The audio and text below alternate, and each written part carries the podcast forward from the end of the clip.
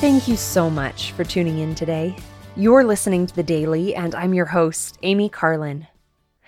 This week, I stumbled upon a quote from Elder D. Todd Christofferson about the significance of the resurrection of Jesus Christ.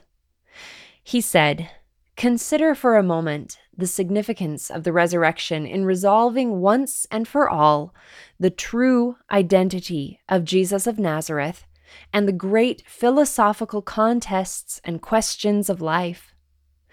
If Jesus was in fact literally resurrected, it necessarily follows that he is a divine being.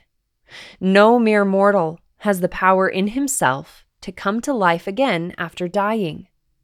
Because he was resurrected, Jesus cannot have been only a carpenter, a teacher, a rabbi, or a prophet. Because he was resurrected, Jesus had to have been a God, even the only begotten Son of the Father. Therefore, what he taught is true.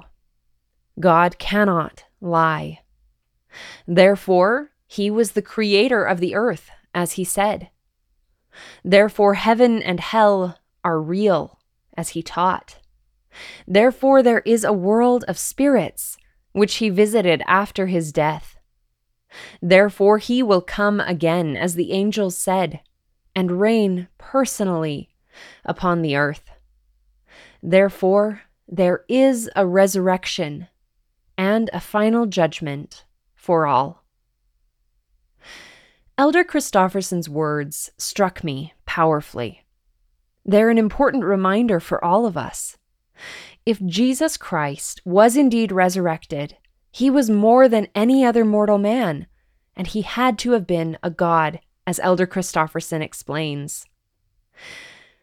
Just as Joseph Smith's prophetic call and the truth of the Church of Jesus Christ of Latter day Saints, which he restored, hinge upon the Book of Mormon as their keystone, the truths of all Christianity can hinge on Jesus Christ's resurrection from the dead. And he did rise again. That means all that he taught is true. He will come again. Life has meaning because he rose again.